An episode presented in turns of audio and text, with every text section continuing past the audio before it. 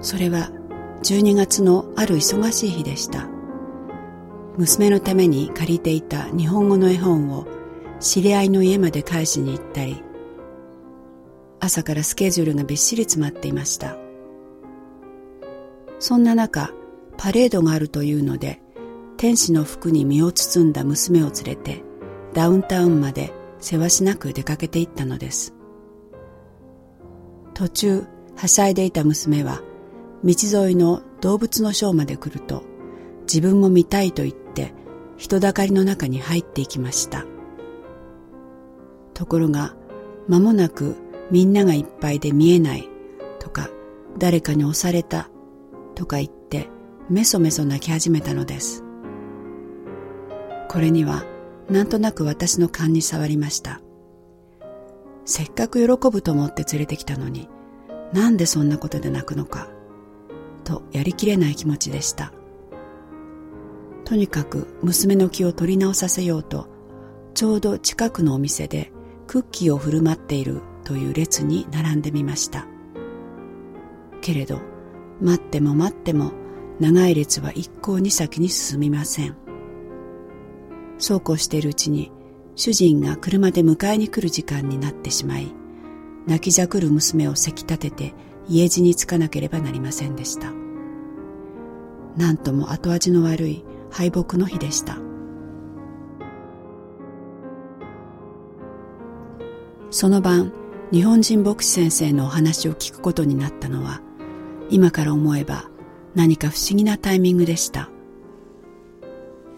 主人が娘を連れて実家に行くことになっていたので私は息抜きのつもりで誘われていた家庭集会に出かけていきました。和食も出るしと本当に軽い気持ちで出席したのです。ところが先生のお話を聞くうちに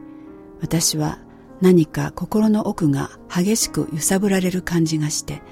涙が止まらなくなりました。なんだか訳もわからないショックを受けた感じでした。今まで自分が正しいと思ってやってきたことが実はそうではなかったかもしれないと初めて思わされた瞬間です。娘が泣き出した時どうして抱き上げて大丈夫よということができなかったのかなんとかわいそうなことをしたものかと思っても実際その場面ではそれをすることができませんでした。ああ自分の中には愛がない。私にとってそれが始まりでした。その時から少しずつ神様を探し求める旅が始まったのです。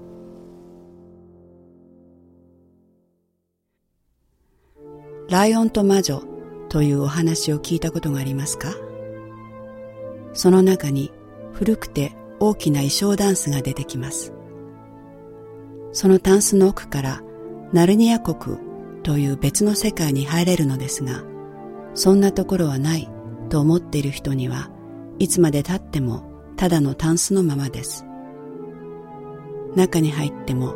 裏板に打ち当たるだけです。神様の世界もちょっとそれに似ています。その奥にナルニア国があると知っている人それを信じている人には奥がつながって足を踏み入れることができるのです。信じる心がまず先にある。そうすると神様の方からご自分を表してくださる。私たちの心の中にです。私もはじめいくら覗いてもタンスのままでした。何だろう。と興味はあったけれど心から信じていなかった。なかなか信じられなかったのです。自分の中でぐるぐると堂々巡りをしているだけでどうしても信じられないと悶々とした日が続いていました。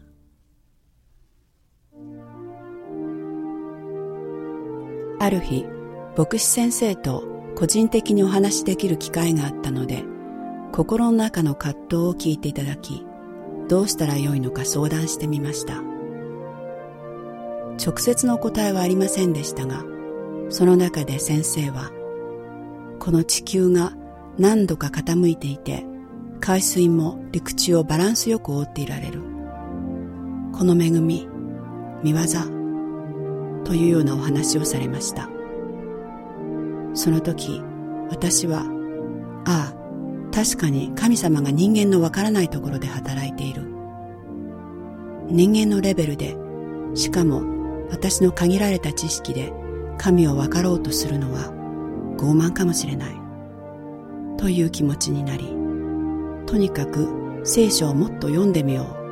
うという決意が与えられました。それからあんなに朝寝坊だった私が明け方暗いうちに起き出して周囲が寝静まっている間に一人で聖書を読む日々が続きました。そしてちょうど初めてお話を聞いてから一年半くらい経ったある夏の日三浦綾子の自叙伝道ありきを読んでいる真っ最中に何か非常に心を打たれて床に泣き崩れてしまいました